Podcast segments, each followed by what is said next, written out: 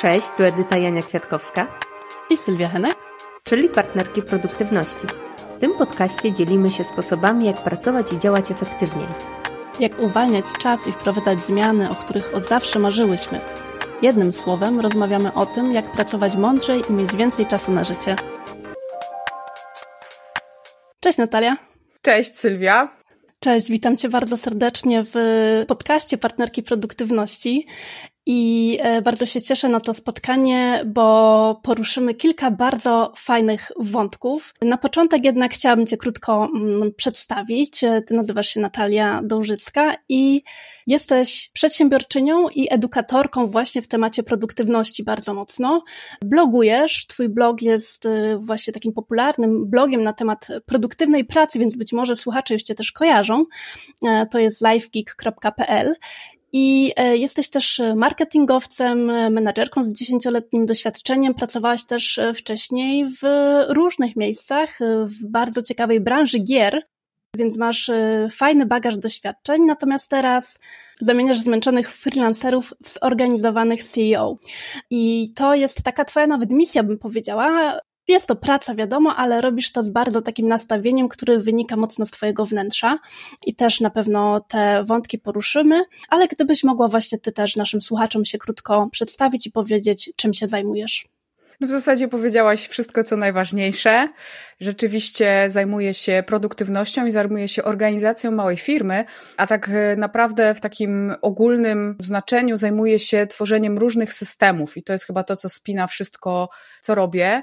Ja od zawsze bardzo strategicznie podchodziłam do swojego działania, w szczególności zawodowego, bo w życiu prywatnym lubię mieć trochę luzu, a w zawodowym lubię mieć wszystko poukładane w ten czy inny sposób, co się potem zresztą pięknie spięło, bo okazało się, że w talentach Galupa pięć pierwszych, y, cztery pierwsze talenty Galupa to talenty strategiczne, także ja jestem głównie od myślenia wow.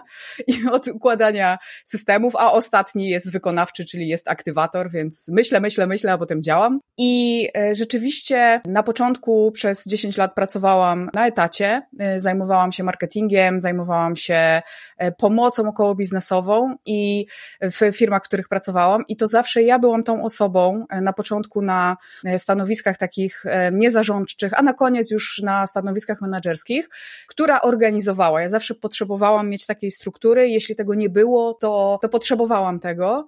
I mm, ta miarka się przelała wtedy, kiedy trafiłam rzeczywiście do branży gier, która no, jest przefantastyczną e, branżą, pełną ludzi z pasją, e, niezorganizowanych ludzi z pasją, którzy mm, potrafią poświęcić bardzo, bardzo dużo dla swojej pracy w imię tego, żeby robić to, co kochają, aż do przesady niestety. Pewnie słyszałaś, słyszy się często o takich przedłużających się nadgodzinach, które nazywają się crunchami w branży gier, bardzo, bardzo długimi, e, aż do momentów, w szczególności za granicą, kiedy jakby ludzie odchodzą, bo na przykład przez dwa tygodnie nie wracają do domu, tylko śpią pod biurkami. To są, to są naprawdę rzeczy, to nie są wyolbrzymione rzeczy, takie rzeczy się niestety w Polsce też zdarzają czy zdarzały. E, I ja wtedy bardzo mocno poczułam, że e, robienie tego, co się kocha, nie może być kosztem mojego życia prywatnego.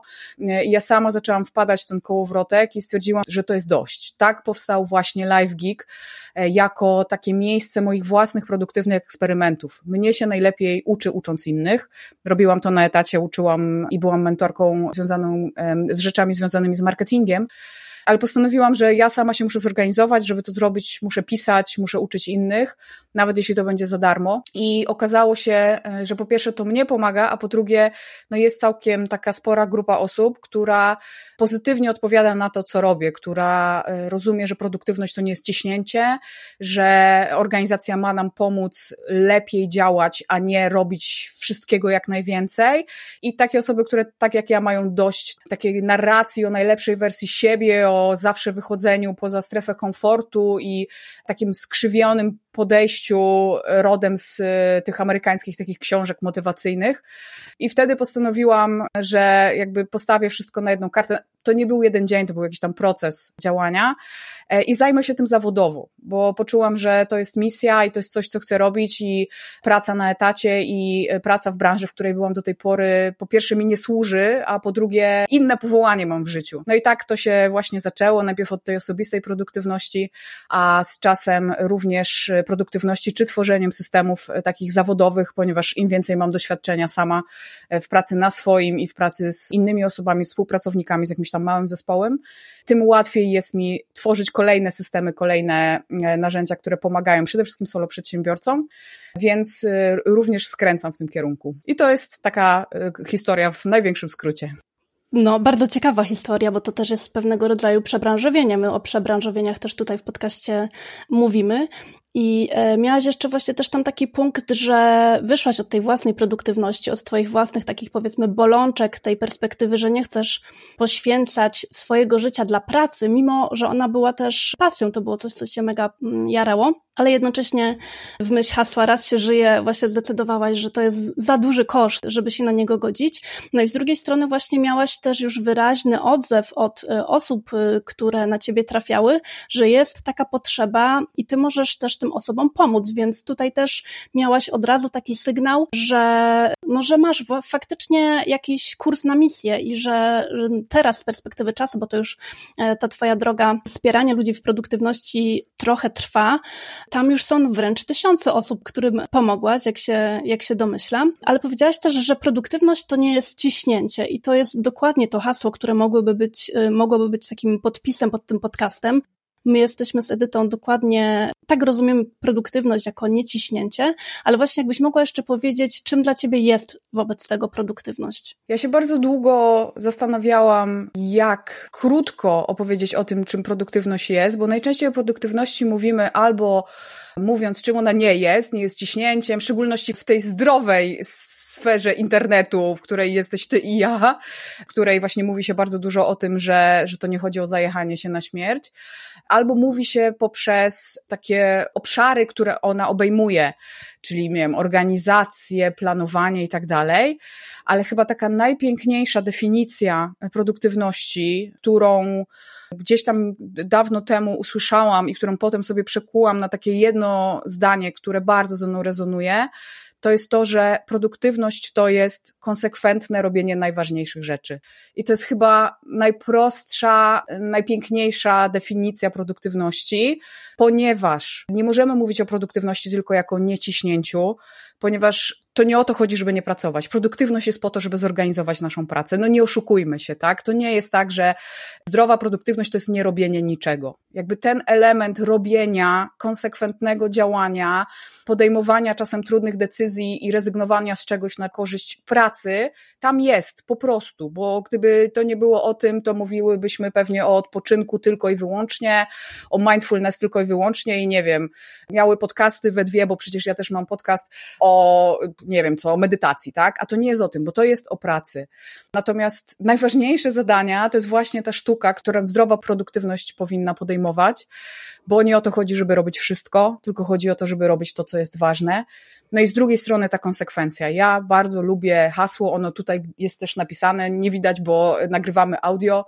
No hurry, no pause, czyli nie spiesz się, ale nie przestawaj. I bardzo, bardzo lubię to podejście i bardzo lubię uczyć takiego podejścia, w którym działamy, pomimo tego, że jest nam gorzej, pomimo tego, że czas jest nie taki, pomimo tego, że my się czujemy tak, a nie inaczej, tak rozkładamy, tak planujemy swoje zadania, żeby chociaż trochę ruszać je do przodu i żeby nie było w naszym działaniu tak, że są bardzo, bardzo długie przerwy, na przykład, bo produktywne działanie niestety ma bardzo dużo wspólnego z takim nudnym przyjściem, nie wiem, do komputera, z zobaczeniem, co mamy do zrobienia i po prostu zrobieniem tego. A wszystko, co jest dookoła, czego się możemy nauczyć, tego, jak wybierać priorytety, tego, jak ustalać cele, żeby one nas motywowały, tego, jak odpoczywać, tego, jak układać zadania na liście to do, to są wszystko takie dodatkowe rzeczy, które tworzą naszą osobistą produktywność, bo chyba to też jest ważne i na pewno się ze mną zgodzisz, że nie ma czegoś takiego jak jedna produktywność dla wszystkich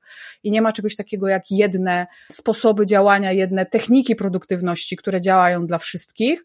I my na szczęście coraz częściej odchodzimy od takiego podejścia właśnie, które było bardzo mocno lansowane jeszcze w latach 90. przez różnych takich smutnych panów w garniturach, którzy po pierwsze definiowali produktywność właśnie jako takie ciągły zapieprz, jako zrobienie jak najwięcej w krótkim czasie, bo tak się najczęściej kojarzy, a po drugie lansowali jedyne słuszne rzeczy. No, na przykład to nieszczęsne zjedz żabę na samym początku, bardzo znane i lubiane, czyli zrób najtrudniejsze zadanie rano i potem wszystko będzie pięknie, a to jest nieprawda, bo każdy z nas ma inaczej, każdy z nas inaczej rozpoczyna dzień i można produktywnie działać właśnie w takim duchu e, no hurry, no pause, czyli e, robię wtedy, kiedy czuję, ale robię, tak? I niekoniecznie patrzę tylko na jedyne słuszne działanie, czyli konsekwentne robienie najważniejszych rzeczy to jest chyba taka z wszystkich definicji, które przerobiłam i zastanawiałam się, czy to są moje, to ta jest chyba mi najbliższa. Ja o tej definicji nie słyszałam, ale bardzo mi się podoba. Wydaje mi się, że właśnie jeszcze wracając do tego, co powiedziałaś, że są różne, e, jesteśmy różnymi osobami i możemy mieć różną tą produktywność. Nie ma jednego przepisu pod tytułem właśnie zacznij od żaby. I jednocześnie też ja mam takie doświadczenie, że nawet ja sama mam różne sposoby na produktywność w różnym wieku, w róż na różnym etapie mojego życia. To ewoluuje i właśnie też ważne jest to, żeby się czekinować ze sobą i sprawdzać, co działa, co przestało działać, nie? Czyli mieć tak jakby też rękę na pulsie. I z tej twojej definicji wydaje mi się, że wynikają też dwa takie jakby fundamenty tej produktywności, to znaczy z jednej strony jest to skupienie, mhm. taki fokus, dosłownie mówiąc, i z drugiej strony jest to świadomość tych priorytetów. I te dwie rzeczy fajnie są wspierane przez wizję, którą my sobie też, jakby zaczynając w ogóle planować jakieś działania, ustalamy. Wiem, że ty też e, od tego zawsze wychodzisz, e, od wizji rocznej, później to są też inne elementy, bo właśnie w Twoim coworkingu, o którym też jeszcze będziemy mówić, jest cała taka ścieżka, można powiedzieć, wsparcia w planowaniu, w egzekwowaniu i też w takim właśnie czekinowaniu się ze sobą, czy to jeszcze wszystko działa, czy nie trzeba czasem tego zmienić. Więc y, taka mocna wizja przyszłości to jest to, jak napisałeś fajnie w jednym z newsletterów, co pozwoli Ci zacząć, a taka dobra organizacja, te cele, te sposoby na produktywność, to jest to, co pozwala właśnie być w tym, w tej codziennej pracy, która właśnie jest takim dodawaniem klocka do, do klocka i wtedy się z tego robi ten fajny taki, nie wiem, procent składany efekt. Tak bo nas to też zniechęca, że nie ma od razu tego efektu. I to jest to, że często potem się odpuszcza, później się poddaje wątpliwość, czy to w ogóle była dobra droga, szczególnie też jeśli chodzi o jakieś przebranżowienia, bo to się nie dzieje z dnia na dzień, że, że decydujemy, jesteśmy na takim haju, okej, okay, robię to dla siebie, idę teraz w kierunku swoich marzeń, wszystkim się innym udaje i teraz za dwa tygodnie się wszystko już y, okaże, że to była świetna decyzja, bo to różne rzeczy się po drodze dzieją, ale właśnie to, żeby e, mieć tą wizję cały czas, robić te rzeczy, które uważamy, że są ważne, a nie tylko robić rzeczy. E, cały czas wracanie do tych priorytetów, e, to wydaje mi się, że to jest esencja. I bardzo mi się podoba ten kierunek, że ty też mówisz o tym, że jest też, można budować taki biznes, bo ty pomagasz małym biznesom, który jest wystarczająco dobry, czyli który nie jest najlepszym biznesem, nie wiem, na świecie, w branży, tylko jest wystarczająco dobrym biznesem, który pozwala tobie, jako właścicielce tegoż biznesu, żyć tak, jak ty chcesz żyć. I ty masz też takie hasło przewodnie, można powiedzieć. Ja je poznałam właśnie u ciebie na, na warsztatach i był to taki trochę mindfuck, bo jeszcze się nigdy z tym nie, nie spotkałam, a jest rewolucyjne i genialne wręcz. I to jest taka koncepcja celu maksymalnego. Jakbyś mogła coś o tym powiedzieć, bo to uważam, że jest szalenie ciekawe. Tak, bardzo mocno wierzę, że powinniśmy mieć fajne cele i bardzo mocno wierzę i całe jakby działanie, czy poza zawodowe czy zawodowe opieram na celach mierzalnych, bo to jest bardzo ważne, że to, to za, zawsze są cele mierzalne. Natomiast rzeczywiście w moim planie, jak ktoś sobie pomyśli o celach mierzalnych, na przykład chce zarobić jakąś liczbę pieniędzy, to myśli sobie zawsze o takim minimum. Minimum w tym roku chciałabym zarobić tyle i tyle, e, a ja ustalam cele minimalne i cele maksymalne i cel maksymalny to nie jest dobrze by było, to nie jest, e, nie wiem, jakiś taki zupełnie efemeryczny cel, tylko to jest moment, Y, po którym ja przestaję się starać, po prostu. I może to jest ta, ta rewolucja. Nie jest to moja koncepcja, od razu, żeby nie było. Jest to koncepcja z książki Firma Czelity Paula Jarvisa. Bardzo mocno polecam tą książkę. To jest taka książka, której wydaje się, że się człowiek nic nie nauczy, bo ona nie ma takich bardzo konkretnych recept na rozwijanie biznesu, ale ma kilka takich bardzo rewolucyjnych, mindsetowych tematów, które po przeczytaniu siedzą bardzo mocno. I tam uderzyła mnie kiedyś taka historia, historia firmy, już nawet nie pojedynczej osoby, tylko firmy, takiej niedużej firmy, chyba do 10 osób, z tego co pamiętam, prawniczej, która zaczęła ustalać maksymalne cele finansowe. Pamiętam do dziś cel finansowy 500 tysięcy dolarów rocznie. Bardzo sztywny cel. Oni sobie tak obliczyli, że tyle im wystarczy na tyle osób, na to, co robią, 500 tysięcy dolarów rocznie im wystarcza. I jak osiągną 500 tysięcy dolarów rocznie, przestają pracować. U nich to tak nawet chyba bardzo mocno jest egzekwowane, to znaczy jadą na wakacje i czasem te wakacje trwają miesiąc, bo to się uda w listopadzie, a czasem trwają trzy, bo to się uda we wrześniu. Natomiast oni przestają w ogóle, obstawiam, że jak mają jakichś klientów, to ich obsługują, natomiast przestają ich na pewno aktywnie pozyskiwać, tak? Może to, to, to najbardziej o to chodzi. To mnie absolutnie zachwyciło absolutnie mnie zachwyciło, bo ja sama mam tendencję do tego, żeby pracować za dużo. I w ogóle się tego, nie wstydzę się tego powiedzieć. Dla mnie produktywność jest również takim wentylem bezpieczeństwa. Obwarowanie się różnymi takimi zasadami jest dla mnie wentylem bezpieczeństwa, bo ja tego nie chcę. Ja wiem, że jak się w coś zaangażuję, będę się w tym spalać i dlatego takie zasady są mi potrzebne, żeby znaleźć sobie przestrzeń do tego, żeby powiedzieć, już jest dość, wystarczy, a to są bardzo mocne zasady, no bo ustalenie sobie maksymalnego celu finansowego jest bardzo mocną zasadą. Robię tak od mniej więcej dwóch albo trzech lat i jest to bardzo uwalniające. Jest to bardzo uwalniające, dlatego że po pierwsze mogę ustalić sobie cel maksymalny, znaczy, żeby ustalić sobie dobry cel maksymalny, ja muszę trochę włożyć pracy. Znaczy, ja nie mogę sobie powiedzieć, dobra, to będzie tyle, tylko ja muszę wiedzieć, że to, co sobie ustaliłam, wystarczy mi na takie właśnie, jak powiedziałaś, na takie życie, jakiego chcę, więc zawsze sprawdzam, co bym chciała w tym roku mieć, jakie są koszty mojego życia, jakie są koszty mojej firmy. To mnie zmusza do analityki. I to jest akurat fajne, bo liczby są nam w stanie powiedzieć bardzo dużo i pokazać, że wcale może nie musimy tyle pracować, ile, ile nam się wydaje, że musimy.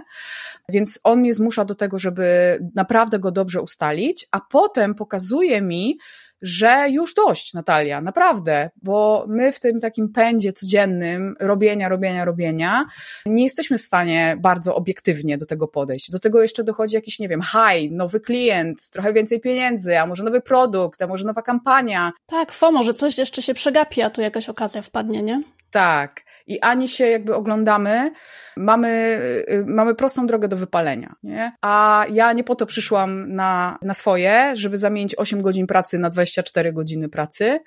I to jest jeden z moich wentyli bezpieczeństwa dzięki któremu zazwyczaj pod koniec roku przestaje działać. Dlatego u mnie pod koniec roku najczęściej nie ma żadnych y, mocnych akcji promocyjnych, nie ma jakichś, nie wiem, otwarć kursów, mimo że branża ogólnie pojętego rozwoju osobistego e, w tym czasie przeżywa w ogóle boom bo jest koniec roku, więc wszyscy planują. Ja warsztaty z planowania roku robię w styczniu, bo nie potrzebuję ich robić w grudniu. W grudniu chcę odpocząć i to mi się bardzo, bardzo fajnie sprawdza.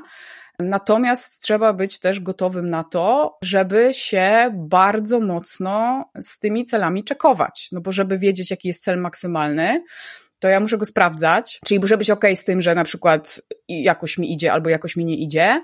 I tak jak mówiłaś na początku, właśnie dokonywać takiego check-ina, co można zmienić, co można poprawić, mieć takie bardzo badawcze podejście do tego, e, co ja jeszcze mogę zrobić, żeby ten mój cel maksymalny, obojętnie jaki on jest, czy to jest liczba pieniędzy, liczba obserwujących, nie wiem czego, liczba klientów, żeby go osiągnąć.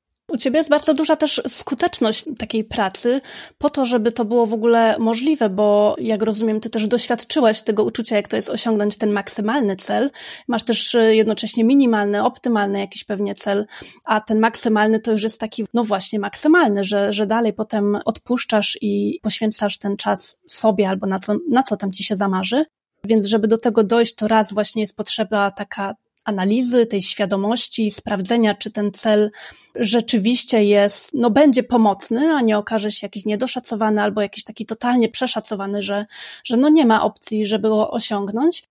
I właśnie ta skuteczność też wynika z tego, wydaje mi się, że powiedziałaś o tym, że w branży takiej rozwojowej ten koniec roku jest takim wysypem różnych ofert, wsparcia, w, pomocy w tym planowaniu i ludzi chętnych na to, żeby teraz, bo ten kolejny rok, żeby to już było wtedy tak, jak mi się marzy, bo ten jakby coś nie poszło, jakoś się to rozmyło i to jest właśnie coś, o czym też pisze, nie pamiętam nazw nazwiska autora, ale w 12-tygodniowym roku mhm. właśnie autor i wiem, że ty też właśnie w całym coworku, w twojej pracy się opierasz też trochę na tej koncepcji pracy w takich, jakby powiedzieć, no nie sprintach, ale na kwartały sobie dzielisz i sprawdzasz bardzo mocno, gdzie ty jesteś po danym kwartale mhm. I wtedy właśnie nie czekasz do ostatniego momentu, bo tutaj już będzie październik, zaraz listopad, a nie mam tych celów osiągniętych, to teraz ostatni miesiąc jadę, wszystko w ogóle robię, żeby jeszcze, y, jeszcze trochę jakby uszczknąć i, i mieć przynajmniej minimalną satysfakcję i mniej tej żenady w sobie czuć,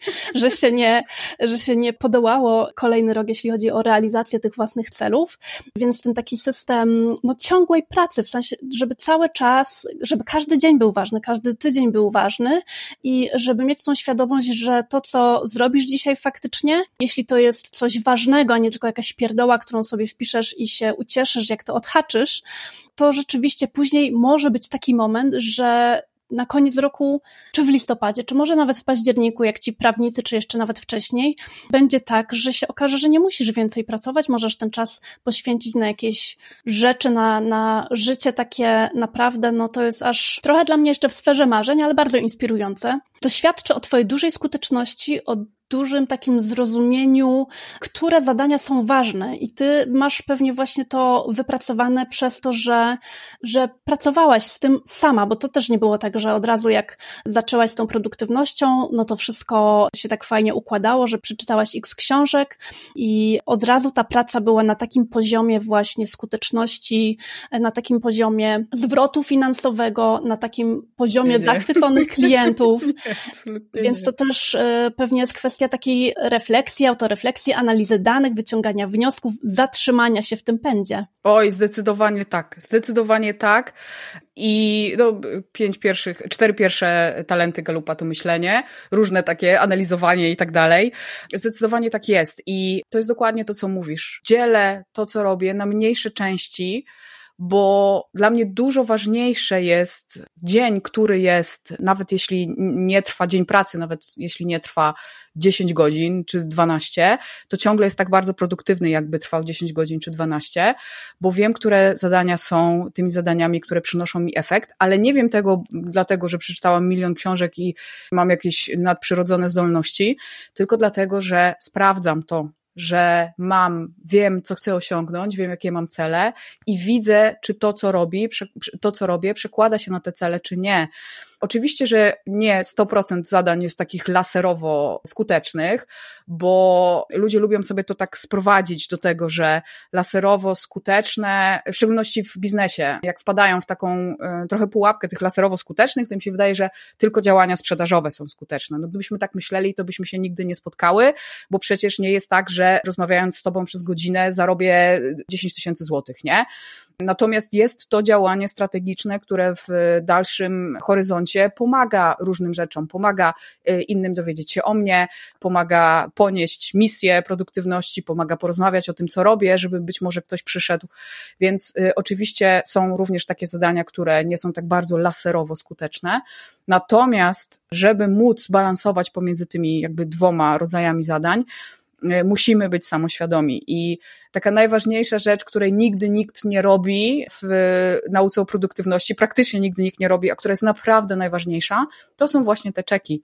To jest właśnie to sprawdzanie sobie z sobą, czy ze swoim partnerem produktywności lub partnerką produktywności, czy ja na pewno jestem na dobrym torze. Czy to, co sobie wymyśliłam, po pierwsze, czy to, co sobie wymyśliłam, to jeszcze jest ciągle dla mnie, dlatego ja lubię roczne cele podzielić na mniejsze, bo się może okazać po trzech miesiącach intensywnej pracy nad jakimś celem, że on w ogóle nie jest mój, więc lubię takie czeki mieć mieć, e, ale po drugie, czy to, co robię, rzeczywiście prowadzi mnie do tego celu. No i żadne jedzenie żaby, y, trzy najważniejsze zadania dnia, praca rano, wieczorem z tą aplikacją czy z tamtą, nie zastąpi nam takiej właśnie autoanalizy i samoświadomości. Zgadzam się, tylko w ten sposób my możemy właśnie dopasować i narzędzia do siebie, sprawdzić, czy te cele, które sobie ustaliliśmy, nadal są nasze, czy może chcemy skręcić w jakimś innym kierunku, czy może coś gdzieś trzeba przyspieszyć albo z czegoś w ogóle zrezygnować, bo ty jesteś też taką mistrzynią eliminacji, mam wrażenie, i takiego e, wyciągania esencji, bo kiedy wspólnie planujemy na, na warsztatach, to też uczulasz na to, żeby nie stawiać sobie 15 celów, że mamy też cały rok i można teraz sobie postawić trzy, można sobie postawić dwa, można sobie postawić jeden i później w kolejnym rzucie sobie postawić kolejny i wtedy przez cały rok i tak będzie tych celów trochę nazbieranych, ale my tych działań nie, nie rozwodnimy tak jakby i szybciej dzięki takiemu no trudnemu właśnie, trudnej decyzji, co jest w tym momencie najważniejsze, nad czym się w tym momencie będę skupiać, w takiej perspektywie z lotu ptaka dużo więcej możemy zyskać. A o to, co chciałam Cię jeszcze z ciekawości zapytać, to ile Ty godzin dziennie teraz pracujesz? Jak to u Ciebie wygląda? To jest bardzo różnie. Teraz to pytanie jest e, trudne i krępujące, ponieważ zaczyna się, zaczyna się kampania pro, promocyjna wirtualnego coworkingu, więc na pewno będę pracować dużo. I właśnie to też jest coś, co myślę, że jest szalenie ważne, że to nie jest tak, że produktywność daje nam już na zawsze pracę dwie godziny dziennie, bo są takie momenty i są takie projekty, jeśli są dla nas ważne, przy których po prostu musimy przysiąść. I to jest ten e, moment. Natomiast ja zazwyczaj pracuję, myślę, że gdzieś koło 6 godzin dziennie. Zaczynam koło 9 i koło 14 już zazwyczaj nie bardzo mam głowę do roboty, więc taka 14, taka 15, może czasem 16 gdzieś tam kończę swoją pracę. To, co jest ważne, to od pewnego czasu znowu jest to wypracowane, jest to poświęcone jest temu mnóstwo godzin, żeby to było możliwe. Od pewnego czasu raczej nie pracuję w piątki. Mówię raczej, najchętniej w ogóle nie pracowałabym w piątki. Nie, znowu nie zawsze jest to możliwe i nie oszukujmy się, że to zawsze będzie działać. Natomiast większość piątków nie pracuję lub też pracuję maksymalnie do godziny 11 więc również skracam czas pracy w ciągu całego tygodnia, żeby rzeczywiście jak pracować jak najmniej, to jest po pierwsze, bo wiadomo, ale dla mnie to też jest taki rodzaj ścigania się samemu ze sobą, to znaczy wiedząc, że mam tylko jakieś tam godziny i dni na pracę, tak działać, tak układać swoją pracę, ale też tak układać swoją, swoje zadania, żeby właśnie nie zajmować się pierdołami. I bardzo lubię to podejście, bo to jest to podejście, które się gdzieś nam tam wykluwa z e, zasady Parkinsona, czyli że praca się dostosowuje do całego czasu, który mamy dostępny na jej zrobienie, czyli jakbym miała nieskończoną ilość czasu na pracę, prawdopodobnie skończyła, pracowałabym nieskończoną ilość godzin, jakby, dopóki bym nie padła, a znowu tworząc sobie samemu takie własne reguły, na przykład masz cztery dni na pracę i po 15 to raczej nie dasz rady, bo ja, ja, ja nie, nie potrafię się za bardzo skupić popołudniami. To mnie motywuje właśnie do robienia najważniejszych zadań, wtedy, kiedy moja efektywność jest największa i nie zajmowanie się tymi zadaniami, które po prostu nie są ważne i nie przynoszą e, efektów. Dokładnie. Powiedziałaś o tym ściganiu się ze sobą. To jest właśnie takie fajne, motywujące i podoba mi się to, że o tym powiedziałaś, chociaż na początku tak się trochę chciałaś asekurować, że, że to jest takie, taka wyjątkowa sytuacja, bo kampania, ale ja myślę, że to jest bardzo normalne i bardzo fajne, że ta nasza produktywność, ona w różnych okresach będzie różna. Czasami musimy, znaczy musimy, czasami wybieramy przysiąść dłużej, popracować i w ten piątek, i w kolejny piątek, i popracować dwie godziny dłużej, dlatego, że dokonujemy tego wyboru, chcemy to zbudować, chcemy wypuścić, nie wiem, jakiś produkt, czy coś takiego, czy, czy coś dokończyć. Jest to dla nas ważne i wpisuje się to w ten nasz cel i robimy to świadomie, czyli to nie jest takie bezmyślne działanie na autopilocie, tylko to jest świadomy wybór i wiesz, że później, jak minie na przykład etap tej kampanii, będziesz, po to ty teraz pracujesz, że później wiesz, że będziesz pracowała mniej, będziesz się skupiała na innych rzeczach, będziesz e, miała ten czas właśnie, tą produktywność w trochę innych e, kategoriach rozumianą. I że to nie jest też tak, że my, jakby my nie mamy wypełnić jakiejś, jakiejś, nie wiem, checklisty z książki, nasze życie nie ma być dopasowane do jakichś metod i narzędzi, tylko my mamy na dany moment wybierać sposób działania, który dla nas jest dobry i który wspiera nasz styl życia, bo mm, ty też masz takie fajne podejście, żeby budować taki biznes. I ja też się z tym zgadzam, ja też tak się staram działać, żeby on wspierał nasz styl życia. I mimo, że ja tak samo jak ty, ja bardzo lubię moją pracę, uwielbiam te tematy, uwielbiam klientów i mam tendencję do przepracowywania się absolutnie przez to, że to jest właśnie taka, taka fajna rzecz, to nie jest coś, czego ja nie lubię robić. I to jest właśnie jednocześnie taka takie zagrożenie, to musimy mieć jakieś granice po to, żeby się w tym nie zatracić, żeby pamiętać też, że mamy, nie wiem, partnerów, zwierzaki, jakieś e, ciekawe rzeczy jeszcze e, w życiu do zrobienia, do, do doświadczenia, więc są nam potrzebne jakieś narzędzia, ale żeby z nich cały czas świadomie korzystać, może być raz tak, raz inaczej i to jest wszystko z tym jak najbardziej, jak najbardziej okej. Okay. I właśnie możemy przejść do tematu coworkingu, bo to jest coś, czego ja sobie nie umiałam wyobrazić, że może być pomocne. ja jestem szczera, zresztą ty wiesz, jakie miałam do tego podejście. Dopiero za drugim rzutem się przekonałam, czytając opinie ludzi, którzy do tego dołączyli. Też część osób była z takim podejściem dość, dość sceptycznym, ale okazuje się, i teraz ja sama też e, muszę to przyznać z wielką radością zresztą, że faktycznie ten system coworkingu wirtualnego, który zbudowałaś, jest bardzo mocnym systemem. Szczególnie wydaje mi się dla osób, które niekoniecznie mają jakoś dużo, powiedzmy, w tym galupie tych takich wykonawczych talentów, -hmm. które naturalnie jakoś mają taką łatwość działania, czy tej analizy. Ja na przykład mam właśnie z taką analizą, no nie tyle problem, co nie jest to moja naturalna zdolność, i bardzo przydają mi się narzędzia, które sporządziłaś, które nie wymagają ode mnie wymyślania jakichś systemów, tylko ja sobie jakąś tam checklistę, nie wiem, CEO Day czy coś takiego przelecę i wtedy mam te fajne wyniki, ale nie musiałam całej tej pracy, którą ty zrobiłaś, że tak powiem brzydko, odwalać, żeby do tego dojść i te efekty dzięki takiej analizie e, mieć. I właśnie też ty masz cały jeden taki obszar w coworkingu, gdzie jest łączenie partnerek i partnerów produktywności, więc nie wiem, ile ty tam już takich osób połączyłaś w pary. O, nie liczyłam, ale chyba musiałabym. No, Dużo. właśnie też, e, też jest to taka przestrzeń, gdzie jeśli ktoś chciałby takiego osobistego jeden na jeden e, partnera czy partnerkę, to też ty tam to nawet łączysz e, na podstawie różnych ankiet i potrzeb, więc to też jest dość ciekawe, że nie są to przypadkowe osoby, tylko są one też w taki ciekawy sposób dopasowane. Jakbyś mogła właśnie powiedzieć, jak się narodził pomysł tego coworkingu, na czym to polega? Mhm. Wirtualny coworking to jest taka zamknięta przestrzeń dla właśnie osób, które przede wszystkim pracują z domu. Najczęściej solo przedsiębiorców, bo zdecydowanie te osoby mają największą łatwość w potencjalnym uczestniczeniu w tych działaniach, które my robimy. Wiadomo, jeśli ktoś pracuje na etacie, to może nie zawsze jest w stanie się wyrwać w środku dnia, nawet na produktywną pracę, nie, nie, nie, nie zawsze będzie mógł to zrobić. Wirtualny coworking jako metoda to jest taki sposób wspólnej pracy przez internet, w ramach której spotykamy się na określoną godzinę, e, widzimy się, słyszymy się, deklarujemy, co będziemy robić, a następnie przez godzinę albo dwie z wyłączonym mikrofonem pracujemy, ale widzimy się ciągle wzajemnie. Trochę tak, jakbyśmy byli w biurze, tylko jesteśmy e, wirtualnie, a więc widzimy, jak inne osoby pracują, widzimy, że też e, skupiają się, widzimy, że też mają takie chwile gorsze i po określonym czasie znowu włączamy swoje mikrofony i mówimy, co się udało zrobić.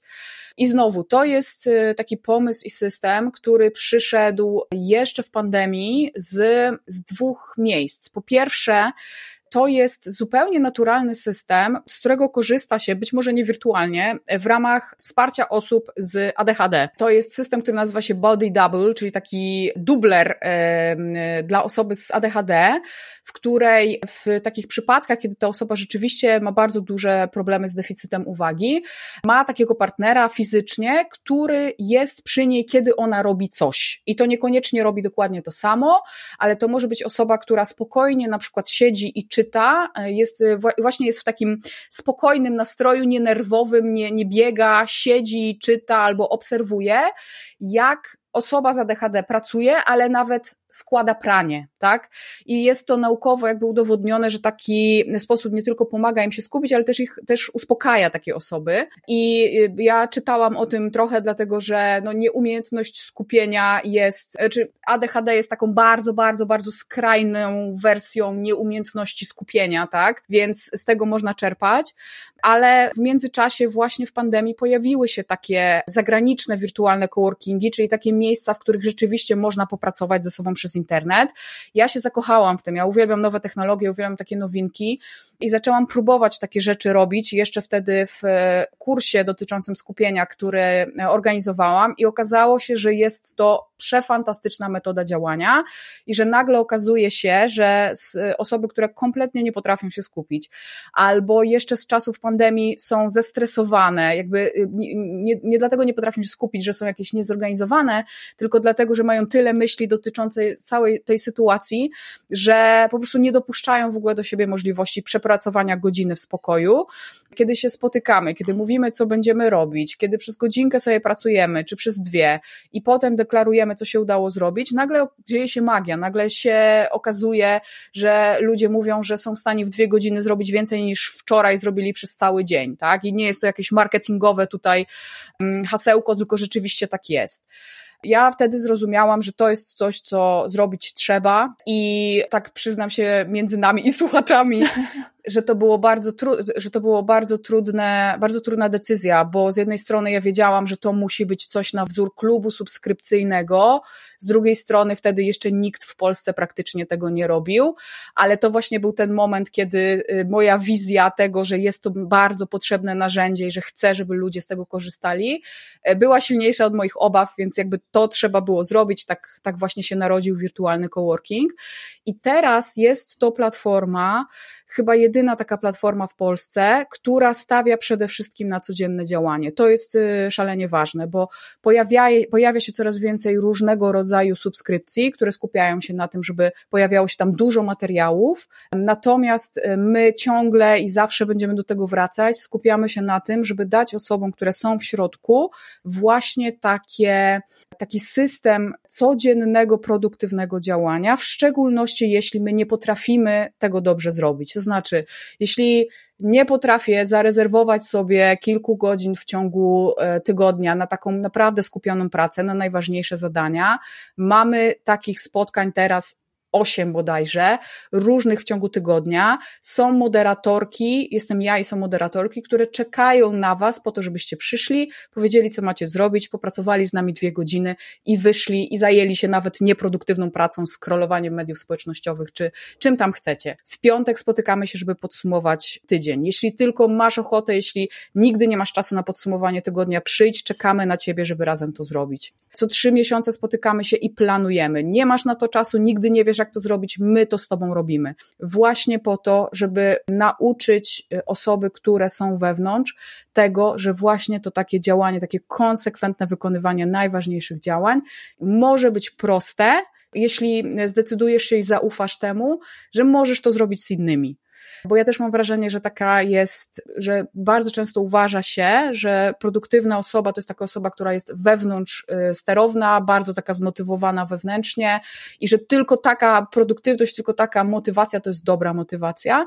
To jest nieprawda. Korzystanie z zewnętrznej motywacji, a to jest właśnie zewnętrzna motywacja, kiedy spotykamy się razem, robimy coś razem, masz inne osoby, e, z którymi też możesz pogadać o tych swoich problemach, o tym, że dzisiaj był, teraz był gorszy tydzień, dzisiaj jest gorszy dzień. To bardzo, bardzo pomaga. Pomaga też e, w, przede wszystkim w pracy solo przedsiębiorcy, gdzie naprawdę tego takiego wsparcia nie mamy. Nie mamy takiego wsparcia osób, które wiedzą, co my robimy, bo nasza rodzina nie zawsze dokładnie i w szczegółach wie, czego, co robimy. To jest właśnie ta kwintesencja wirtualnego coworkingu. Oczywiście, że mamy warsztaty, oczywiście, że przychodzą eksperci i uczymy również produktywności, uczymy też troszeczkę biznesu, ale ja zawsze wracam do tego, że wirtualny coworking jest przede wszystkim narzędziem do codziennej pracy i jeśli z tą naszą pracą jest kiepsko, jeśli czujemy się, że nasza praca się rozwleka, że nie potrafimy nic zrobić, że siedzimy po nocach nie tylko dlatego, że mamy bardzo dużo roboty, ale też dlatego, że nie potrafimy się zabrać za tą robotę, albo jeśli wręcz rwiemy włosy z głowy, bo nienawidzimy pracować samodzielnie, ale jednak wybraliśmy los solo przedsiębiorcy, to taka przestrzeń jak wirtualna, nawet nie taka przestrzeń, tylko wirtualny coworking, to jest właśnie to miejsce, e, w którym możemy sobie tą naszą produktywność jakby w praktyce poprawić, naprawić i zacząć działać czy z tymi materiałami, które są w coworku, czy poza nimi, ale mając już system bardzo takiego regularnego, produktywnego działania, który nas, mam nadzieję, poprowadzi tam, gdzie chcemy być. Ja miałam właśnie takie podejście, że dlaczego mam płacić wręcz za za to, że widzę się z ludźmi na kamerce i pracuję sama, kiedy w zasadzie sama pracuję i tak z biura, z domu, w sensie z biura, z domowego biura i tak jak ty mówiłaś o tej wewnątrz sterowności, że mamy takie podejście, że ta produktywność, ten skill powinien być tylko właśnie jakoś wynikać z ciebie, to była, powinna być jakaś taka twoja cecha e, i tylko wtedy to jest jakby jedyna możliwa droga i sensowna i warta e, uwagi. I dopiero kiedy przeczytałam właśnie opinie osób, które wręcz pisały, że zrobiłam w dwie godziny więcej niż w cały tydzień, że popchnęłam rzeczy, które nie były pilne, ale były super ważne dla rozwoju mojego biznesu dzięki temu, że nie wiem, przez półtora miesiąca spotkań tych takich fokusowych robiłam rzeczy, które były bardzo dla mnie istotne i inaczej bym się za nie nie zabrała, bo bym się zabierała za bieżączkę, tu za pracę dla klientów, pracę zawsze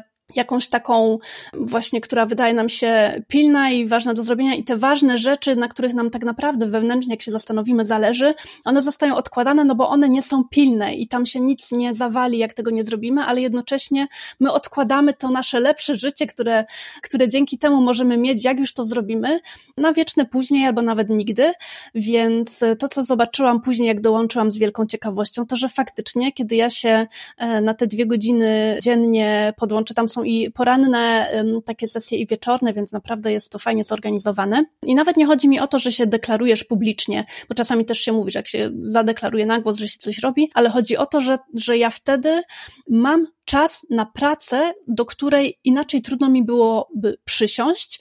Zrobię ją szybciej, bo to jest naprawdę, to wtedy to jest takie laserowe właśnie, ale jest ogromna satysfakcja potem. Mam takie poczucie, że robię coś ważnego dla mojego biznesu, nie tylko jakieś rzeczy, które i tak muszą być, muszą być zrobione, ale nie popychają go do przodu, nie rozwijają tego. I, i jestem coraz bliżej dzięki temu tej mojej e, wizji. No przez to właśnie, że, że różne rzeczy też e, popchnęłam do przodu, no to mój blog e, w nowej wersji mógł powstać, bo to też robiłam na fokusach. Tak jak się nie mogłam tydzień zabrać do napisania różnych tam podstron, treści, bo to jest, no to jest żmudna praca, mhm. to jest taka właśnie żaba, można powiedzieć nawet, ale kiedy przyszłam na fokus, powiedziałam, że będę to robić, bardzo chciałam to zrobić i właśnie dzięki temu, że miałam to zewnętrzne wsparcie, to to faktycznie zrobiłam i wydaje mi się, że, że to właśnie nie trzeba się, to jest uwalniające, że nie trzeba się tylko jakby zdawać na siebie i na swoją mocną wolę i, i tak dalej, tylko że można skorzystać po prostu z zewnętrznej pomocy, przy okazji bardzo fajnych ludzi poznać, tam naprawdę można taki networking z super osobami robić, nawet są jakieś spotkania chyba już z tego co wiem mhm. lokalne, więc naprawdę jest to przestrzeń dla ludzi, którzy właśnie też są fajnie zorientowani na produktywność. Wydaje mi się, że to, to też jest duża moc tego coworkingu, że tam nie ma takiego parcia na ciśnięcie właśnie, na te robienie zadań dla robienia zadań, tylko że każdy robi te rzeczy, które są dla niego ważne, które wynikają z tych marzeń, z tych wizji.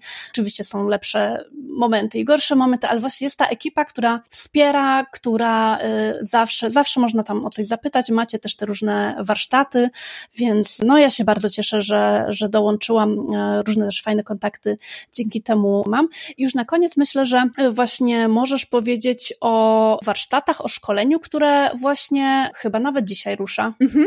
Tak, tak, dokładnie dzisiaj, tak jak wypuszczamy, y, y, jak wypuszczasz ten podcast, mm, chciałam powiedzieć, że jeśli ktoś chciałby spróbować, jak to jest wewnątrz wirtualnego coworkingu, ale też chciałby spróbować, jak y, wygląda takie właśnie systemowe i poukładane podejście do organizacji, w szczególności pod koniec roku, bo już nam się zbliża końcówka roku, to właśnie dzisiaj wystartował taki darmowy kurs, już druga edycja, Wróć do skupienia. On się nazywa Wróć do skupienia albo Wróć do skupienia w pięć dni, bo tyle właśnie będzie trwał.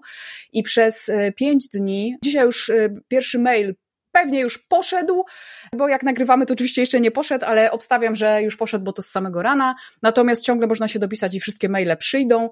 Przez te pięć dni właśnie nauczymy się, jak możemy sobie przeorganizować swoją pracę, żeby te ostatnie, ta, ta końcówka roku była taka, jak chcemy bo bardzo dobrze wiem, że nie każdy ma ten komfort niepracowania w końcówce roku i wiem, że jest zupełnie odwrotnie i że większość e, osób jednak będzie próbować kończyć swoje projekty albo przypomni im się, że zaraz końcówka roku, więc może fajnie by było zacząć to, co sobie obiecałam w styczniu Więc przejdziemy przez taki proces, w którym zastanowimy się, co jest najważniejsze, zastanowimy się, jakie działania przez najbliższe 90 dni, bo to tak gdzieś mniej więcej od października warto podjąć i spróbujemy zbudować plan zarówno tygodniowy, jak i zajrzeć do siebie, do wewnątrz i zobaczyć, jakie zasoby, jakie działania pomogą nam utrzymać właśnie tą wytrwałość w działaniu, ale także dowiecie się, jak można zewnętrznie się e, motywować i że ta zewnętrzna motywacja wcale nie jest zła, więc w dwóch ostatnich dniach zabezpieczymy z każdej strony te wasze ambitne plany, tak żeby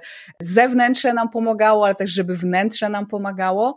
I przez ten cały czas będę również opowiadać o wirtualnym coworkingu i jeśli to, co zrobimy przez te pięć dni w ramach Wróć do skupienia będzie dla was atrakcyjne, to w następnym tygodniu zaproszę was na drzwi otwarte otwarte, czyli będzie można wejść do wirtualnego coworkingu na cały tydzień, cały tydzień roboczy oczywiście. E, będzie można popracować z nami właśnie online na Focus Party, bo tak nazywają się nasze spotkania i sprawdzić, czy to jest dla Was, a jeśli dla Was, to po prostu dołączyć do nas w ramach wirtualnego coworkingu. To jest druga edycja tego wydarzenia. W zeszłym roku 1500 osób przeszło przez Wróć do Skupienia. W tym roku będzie jeszcze fajniej, jeszcze lepiej.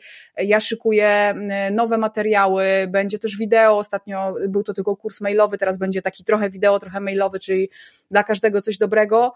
Mam nadzieję, że będzie nas więcej, bo bardzo mocno czuję, że ten wrzesień to jest taki moment, w którym e, my z jednej strony nie do końca mamy motywację do działania, bo kończy się lato i mamy, e, chcielibyśmy zostać w tym pięknym czasie, który jest taki troszeczkę może luźniejszy, ale z drugiej strony czujemy, że tam gdzieś nam e, na karku wisi właśnie końcówka roku i chcemy być rozleniwieni, ale stresujemy się tą końcówką roku, więc więc ten system, który nawróć do skupienia jest, pozwoli Wam spokojniej, suchą stopą przejść od właśnie tego rozleniwienia do takiej fajnej motywacji i chęci do tego, żeby realizować swoje cele, bo zobaczycie, że to nie jest trudne. I wszystkie informacje na ten temat znajdziecie na livegeek.pl ukośnik WDS, tak jak wróć do skupienia. Tam jest ciągle możliwość zapisania się i tak jak powiedziałam, jeśli się zapisa- zapiszecie dzisiaj, jutro, maile z tych pięciu dni na pewno do Was przyjdą, także nic nie stracicie. Bardzo serdecznie zapraszam. Fajnie to jest pomyślane. My też dołączymy link do tych warsztatów, do opisu odcinka. Czy mogłabyś jeszcze na sam koniec powiedzieć, gdzie można Cię znaleźć w sieci? Jasne. Najlepiej zawsze zajrzeć na e, livegeek.pl. Tam znajdziecie wszystkie informacje, wszystkie informacje o, o mnie, y, treści blogowe, podcast, informacje również o Wróć do Skupienia, a o wirtualnym coworkingu można się dowiedzieć najlepiej wchodząc na stronę wirtualnycoworking.pl. Tam również wszystkie informacje na ten temat, również te opinie, o których mówiłaś, osób, które pracują i które też kiedyś uważały, że praca patrząc się na siebie przez internet jest może dziwna, a teraz pracują z nami i realizują przefantastyczne rzeczy. Ja polecam samemu po prostu przetestować, bo możecie się zdziwić, tak jak ja się zdziwiłam, bardzo pozytywnie. Bardzo Ci, Natalia, dziękuję za tą rozmowę. Myślę, że ona była ciekawa również dla naszych słuchaczy. Dla mnie oczywiście była bardzo inspirująca. I no, widzimy się na Focus Party. Tak jest. Dziękuję Ci bardzo za zaproszenie i widzimy się na Focus Party. Cześć, papa. Pa.